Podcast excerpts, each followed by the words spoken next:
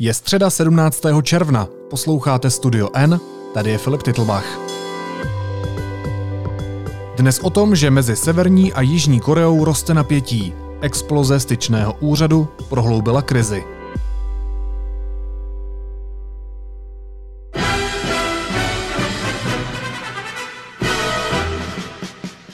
KLDR proměnila hrozby v činy. Včera ve 14 hodin a 49 minut poslala k zemi styčný úřad s Jižní Koreou.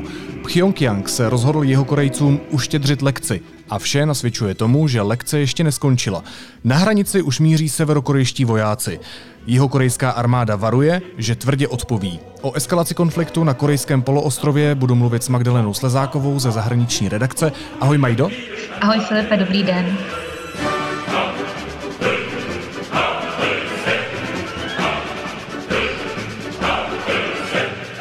Severokorejská státní tisková agentura oznámila, že to byl terrific explosion, báječný výbuch.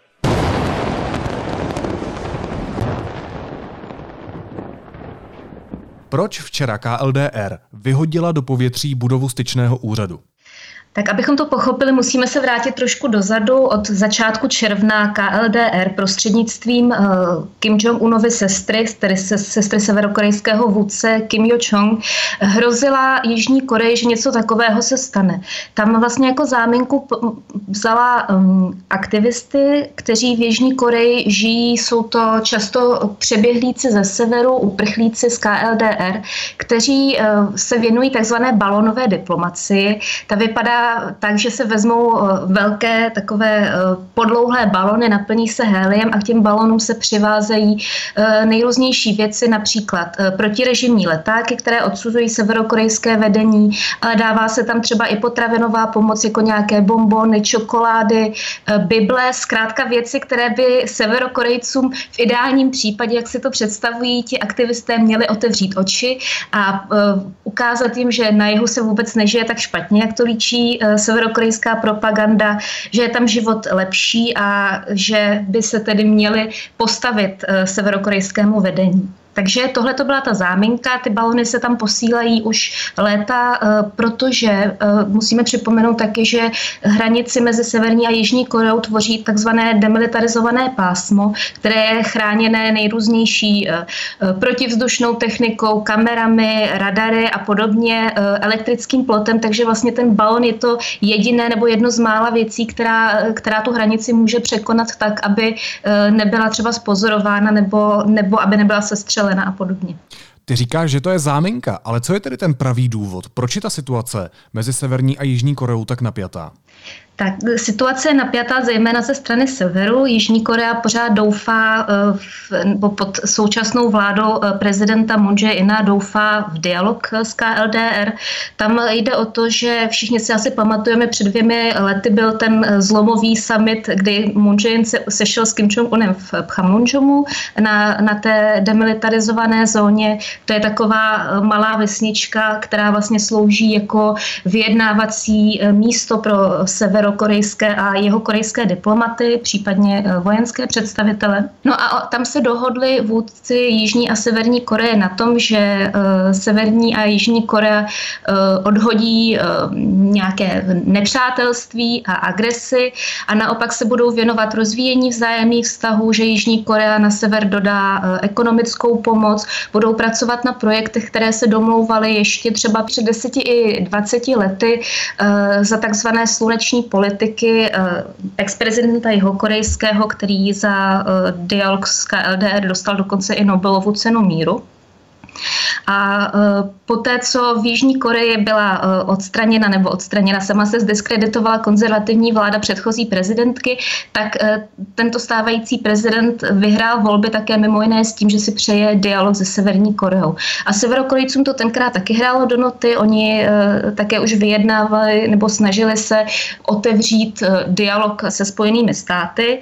Tady ty Spojené státy jsou velice důležitou složkou té rovnice. Nedá se mluvit jenom o jeho korejských a severokorejských vztazích vzájemných. Spojené státy tam vždycky hrají, hrají velkou roli a k tomu se i dostaneme.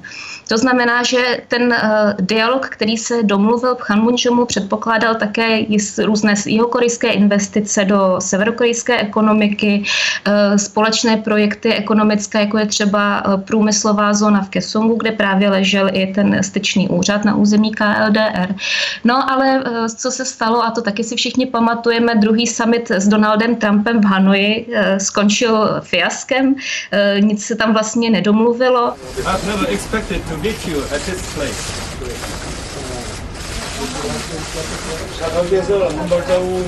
I've Kim Jong-un odjížděl z toho summitu s tím, že to asi nefunguje tak, jak by si představovali. A teď se vrátili právě od toho, od toho, od té cesty dialogu, eh, se vrátili k, k osvědčenému nátlaku. Už se to děje několik měsíců zpátky, kde se vrátili k raketovým testům, eh, k hrozbám a ten, ta exploze nebo vyhození do povětří styčného úřadu je vlastně taková uh, provokace. Pojďme se vrátit zpátky k dnešku, tedy od toho dialogu k těm výbuchům. Jak ten styčný úřad fungoval? Mám to chápat jako něco, eh, co připomíná takovou tu běžnou ambasádu?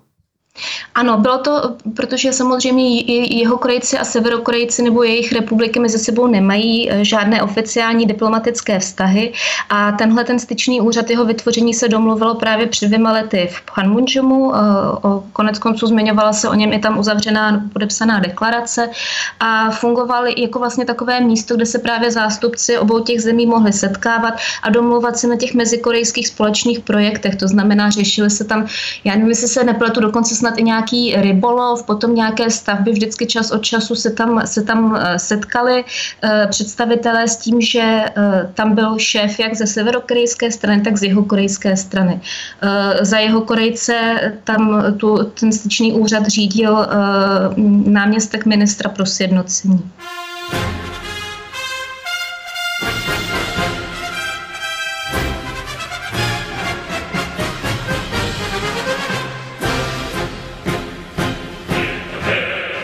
KLDR je známá tím, že hrozí slovy docela často, ale ne tak často ta země přejde k činům. Tak čeho tím Severní Korea chce dosáhnout? Já si myslím, že si chce vybojovat eh, doslova tedy těmito provokacemi nějaký manévrovací prostor. Eh, tam hrajou eh, roli, hraje roli víc věcí. Jednak je to tedy, eh, jak už jsem říkala, to, že KLDR má pocit, že z toho summitu v Panmunjomu jak si nevidí výsledky, které by si představovala. Ono se tam mluvilo o těch mezikorejských projektech, to kdybych tady měla vyjmenovávat všechny, tak eh, bychom tady byli dlouho, není na to čas. Ale zkrátka je to tak, že eh, spousta těch investic nebo, nebo nějaké pomoci ze strany Jižní Koreje, byť jeho Korejci se tomu zavázali, nepřišla. A tady právě vstupují do hry hm, už ty zmíněné Spojené státy. Jde o to totiž, že eh, byť ty dohody fungují na papíře, tak v jejich praktické realizaci brání eh, mezinárodní společenství nebo, nebo vlastně ta mezinárodní geopolitická situace a mezinárodní sankce, které vůči eh, Severní Koreji platí. Vlastní sankce mají Spojené státy, ale jsou to také sankce celé OSN.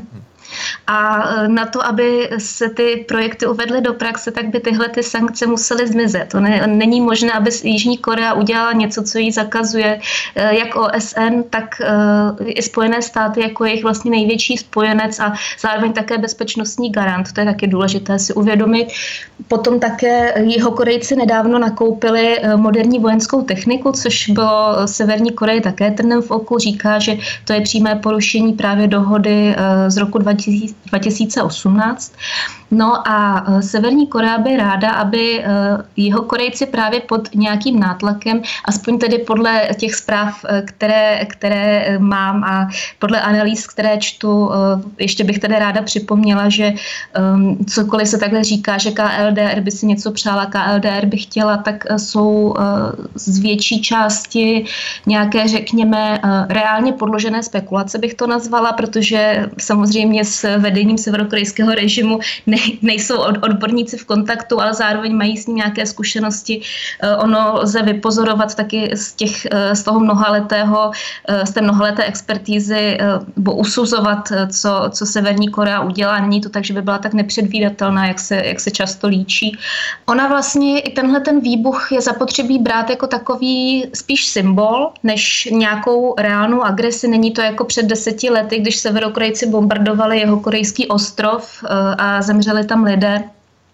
Jsou to vlastně takové jako symbolické údery, které ještě se skombinují s tou uh, agresivní retorikou. Uh, Severní Korea teď taky potvrdila, kromě toho tedy, že mluví o báječném výbuchu, tak vyčetla jeho Korejcům, cituje doslova nestydaté a lehkovážné jednání, které rozproudilo rozhořčení a zuřivost severokorejského lidu spravedlivou a teď se nemohou jeho Korejci divit, že teda došlo k odplatě Tohle to jsou všechno stejně tak jako třeba to, že eh, Severokorejci vracejí do té demilitarizované zóny svoje vojáky, odkud eh, je původně stáhly právě na základě, nebo obě strany je stáhly eh, na základě, na základě té dohody předloňské.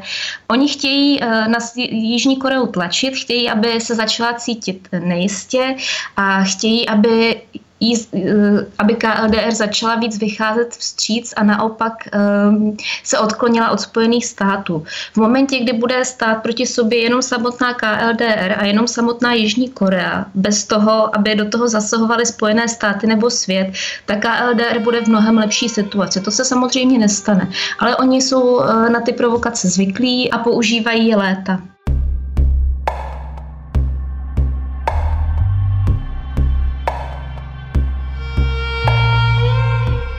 Jak na tu explozi styčného úřadu odpověděl Soul? Jakou reakci vidíme naopak z jihu? Vidíme reakci jednak lítostivou a jednak e, také rozhořčenou a takovou ukřivděnou bych řekla. Tam e, Moon, Moon Jae, když nastupoval e, na ten, do toho svého prvního prezidentského období, teď připomínám, že byly nedávno volby v Jižní Koreji, takže už má svůj, svůj druhý mandát, ale tehdy on se vracel po té konzervativní vládě, se vracel zpátky, jako kdyby se vracel zpátky k té sluneční politice nobelisty Kim Tae-junga, Mimochodem velice pěkně to symbolizovalo to, že teď v pondělí, kdy bylo 15. dubna a to bylo 20. leté výročí od podpisu vůbec první eh, takové smlouvy velké mezi KLD a Jižní Koreou v rámci tedy toho dialogu a směřovací politiky, tak eh, Moon Jae-in, současný prezident, si vzal eh, na svůj projev úplně stejnou kravatu, kterou měl před 20 lety ten prezident Nobelista Kim při podpisu smlouvy s Kim Jong-ilem.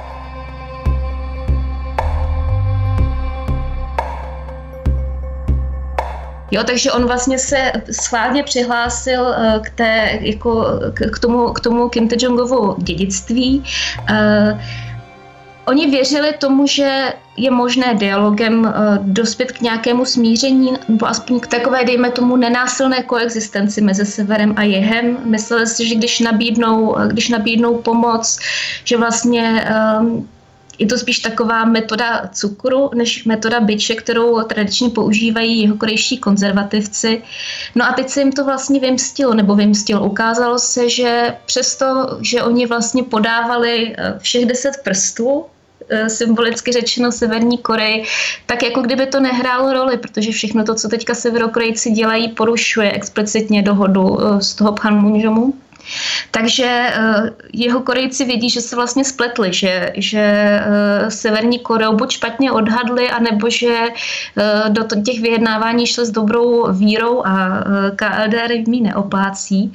Takže to je ta ukřivděnost nebo taková lítost nad tím, že se to vlastně, jako kdyby se to obrátilo v prach, ta předchozí vyjednávání a ta jejich snaha. No ale samozřejmě zároveň je to rozhořčení, protože ehm, je to ohrožení byť tedy možná i symbolické, ale přece jenom eh, KLDR má armádu, eh, má zbraně a eh, včetně jaderných zbraní. Takže jeho korejská armáda je v pohotovosti teď. Včera, včera už se vedení armády zavřelo do nějakého takového, oni tomu říkají ta kontrolní místnost, to je taková ta pohotovostní, kde prostě, když se něco děje, tak oni tam eh, nejvyšší generálové hmm. tam jsou, a aby mohli řídit eh, případné vojenské informace eh, a hlavně, co řekla Soul, a to je důležité, aby zaznělo, oni řekli, že rázně odpoví, tvrdě odpoví na vešk- veškeré jakékoliv další eh, provokace nebo nějakou agresi ze strany severu. A že všechno to, co bude případně následovat, to znamená v tom je zahrnuto i případná nějak, případné nějaké střety nebo, nebo ještě větší vyhrocení té situace, že padá jen a jen na zodpovědnost KLDR, že oni od toho jako dávají ruce pryč a uh, Sever má teď možnost, uh, aby uh, tu situaci napravil, aby se vrátil k dialogu, ale to, jak asi vyplývá z toho, o čem se tady povídáme, patrně neudělá. My se k tomu střetu ještě dostaneme v tom našem povídání, ale když už si zmínila ty nejvyšší představitele, tak já myslím, že bychom si, když se zase vrátím zpátky do severní části korejského poloostrova, kromě jména Kim Jong-un, což je tedy nejvyšší vůdce KLDR, měli zapamatovat také jméno Kim Yo-chong. To je jeho sestra. A byla to právě ona, kdo prohlásila, cituji, nepotrvá dlouho a spatříme chmurnou scénu, jak se marný styčný úřad řítí k zemi. Proč mluví Kimova sestra?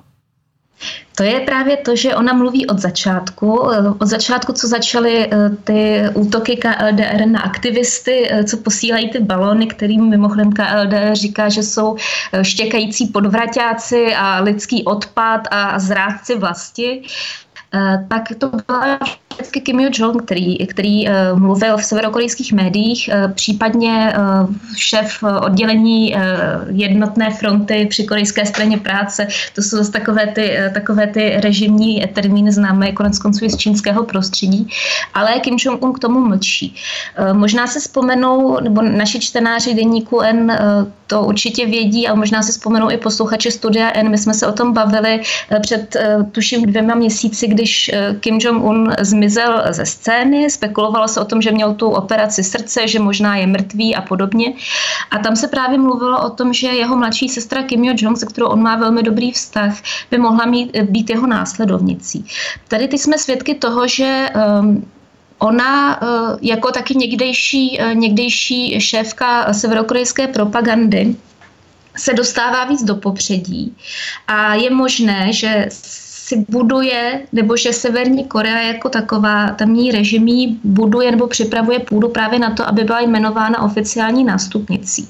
Proto ona teď hraje i větší roli, proto ona, proto ona uh, tolik mluví, také kvůli tomu, že zjevně, což není potvrzené, ale zjevně ona nyní uh, zaujímá uh, roli jakéhosi styčného důstojníka, bych řekla právě pro mezikorejské vztahy. Zjevně je to právě ona, kdo má, kdo má tu mezikorejskou problematiku na starosti proto mluví.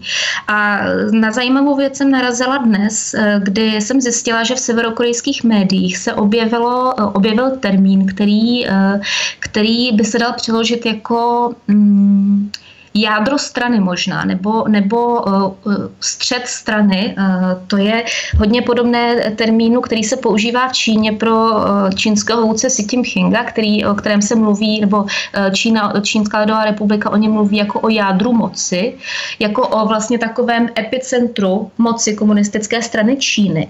A tenhle ten termín Severní Koreje je podobný, to, to, to jádro strany nebo, nebo střed strany.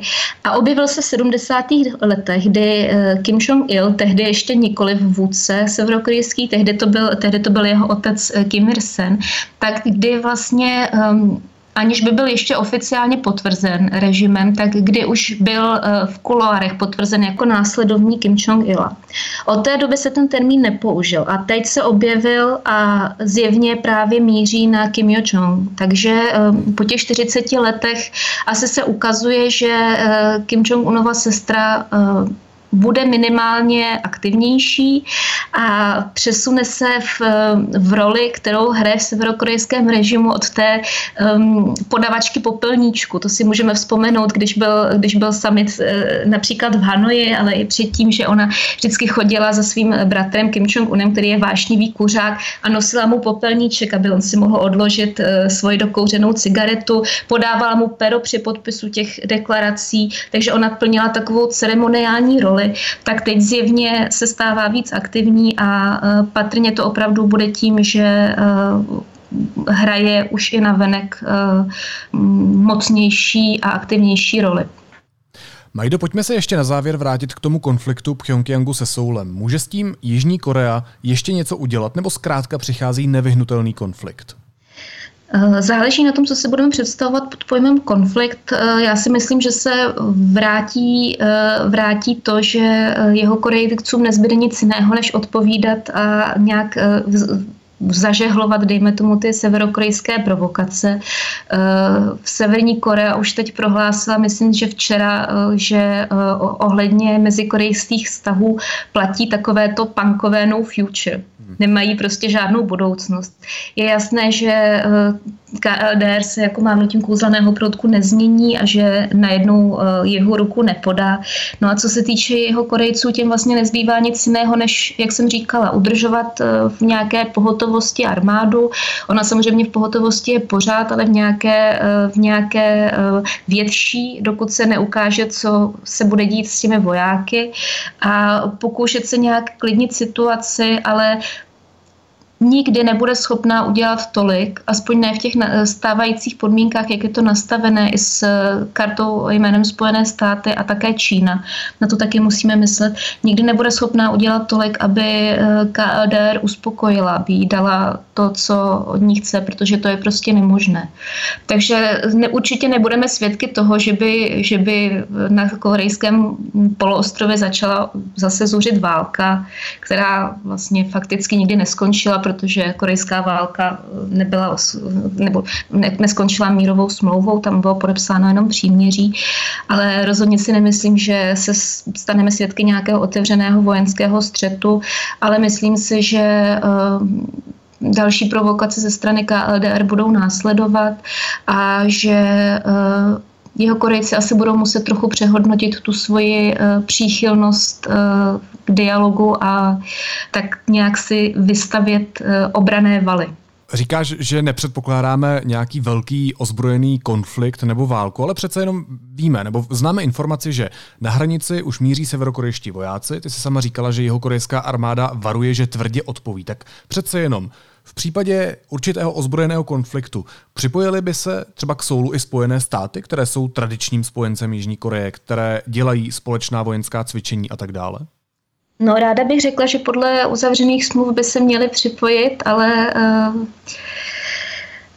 v Bílém domě pořád sedí Donald Trump, uh, který uh, se ukázal v případě korejské otázky jako um, velmi um, retoricky eh, výbušný, bych řekla, ale ten faktický, eh, faktický dopad eh, celé jeho diplomacie a toho, jak sliboval, že ze Severní Koreje udělá prosperující zemi, vidíme teď, byl v podstatě, v podstatě nulový, nebo tak ve výsledku ano.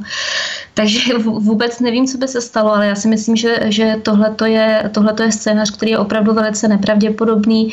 Jenom to, že se vrací na hranici ti vojáci, tady je důležité to slovo vrací, oni tam byli předtím a ozbrojené konflikty e, nějakého většího typu tam e, No, kdy byly naposledy. Nějaký hodně nebezpečný hmm. incident tam byl v 76. roce, kvůli tomu, že tam pokáceli uh, topolistý, a, ale občas je tam nějaká přestřelka, občas se stane to, že uh, třeba uteče nějaký severokorejský voják, to bylo myslím před těmi třemi lety, jak, jak utekl, jak tam byla taky ta přestřelka, hmm.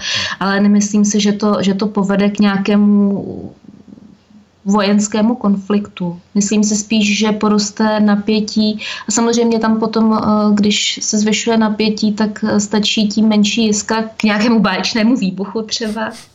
Ale eh, ten, ten báječný výbuch může být zase jenom něco takového spektakulárního a ve výsledku hmm. vlastně ne eh, v tu danou chvíli tak nebezpečného. Mluví se třeba o dalším mezikorejském projektu, to je turistický rezort v Diamantových horách, který je na druhé straně hranice Těžko říct, co se bude dít, co se bude dít dál na nějaké konkrétní rovině, protože to by bylo, to by bylo trochu věštění z křišťálové koule, ale je jisté, že to není dobrá zpráva, že to, co se teď na korejském polostrově odehrává, je uh, nejbezpečnější krize za, za ty poslední tři roky, kdy se obě země vrátily k vyjednávání. A právě i kvůli tomu, že uh, z prostoru uh, Pacifiku se stahují Spojené státy, že už nehrají tak aktivní roli a že vlastně nikdo neví, zda se na jejich eh, bezpečnostní garance dá spolehnout. Úplně stejný problém eh, řeší podle toho, co vím například i Taiwan. Říká reportérka deníku N Magdalena Slezáková. Majdo, děkuji za řekl bych až insiderský pohled do toho dění na korejském poloostrově. Díky moc. Děkuji za pozvání, ahoj. Teď jsou na řadě zprávy, které by vás dneska neměly minout. Prezident Miloš Zeman podepsal zrušení povinné maturity z matematiky. Maturanti budou moci tak jako dosud dát přednost zkoušce z cizího jazyka. Změnu přinese novela školského zákona. A prezident podepsal také jmenování 80 profesorů. Dekrety jim předá ministr školství Plaga. Mezi jmenovanými je třeba scénárista Petr Jarchovský nebo architekt Jan Šépka. V letošních volbách do Senátu bude zahnutí Trikolora ve Znojmě kandidovat bývalý ředitel televize Nova Vladimír Železný. V Kolíně se chce o post v horní komoře ucházet Ivanka Kohoutová, ředitelka střední zdravotnické školy Ruská, známá z takzvané šátkové kauzy. V Praze 9 zase Václav Krása, předseda Národní rady osob se zdravotním postižením. Společnou kandidátkou ODS TOP 09 a stan do Senátu v centru Prahy bude poslankyně a dlouholetá členka občanských demokratů Miroslava Němcová.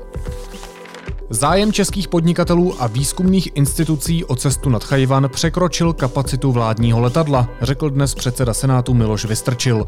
Detaily ladil s vedoucím Tchajpejské hospodářské a kulturní kanceláře v České republice Khel Yang Juejem.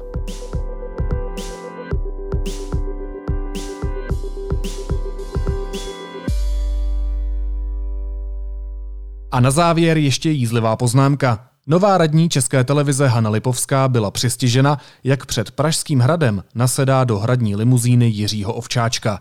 Nejen, že se jako členka Rady České televize dostala do střetu zájmů, ale taky si užila jízdu Superbem, jehož provoz platíme my všichni ze státního rozpočtu. Ale zas tak přísný bych na paní Lipovskou nebyl. Myslím, že adekvátním trestem je to, že v autě musela sedět s Jiřím Ovčáčkem. Naslyšenou zítra.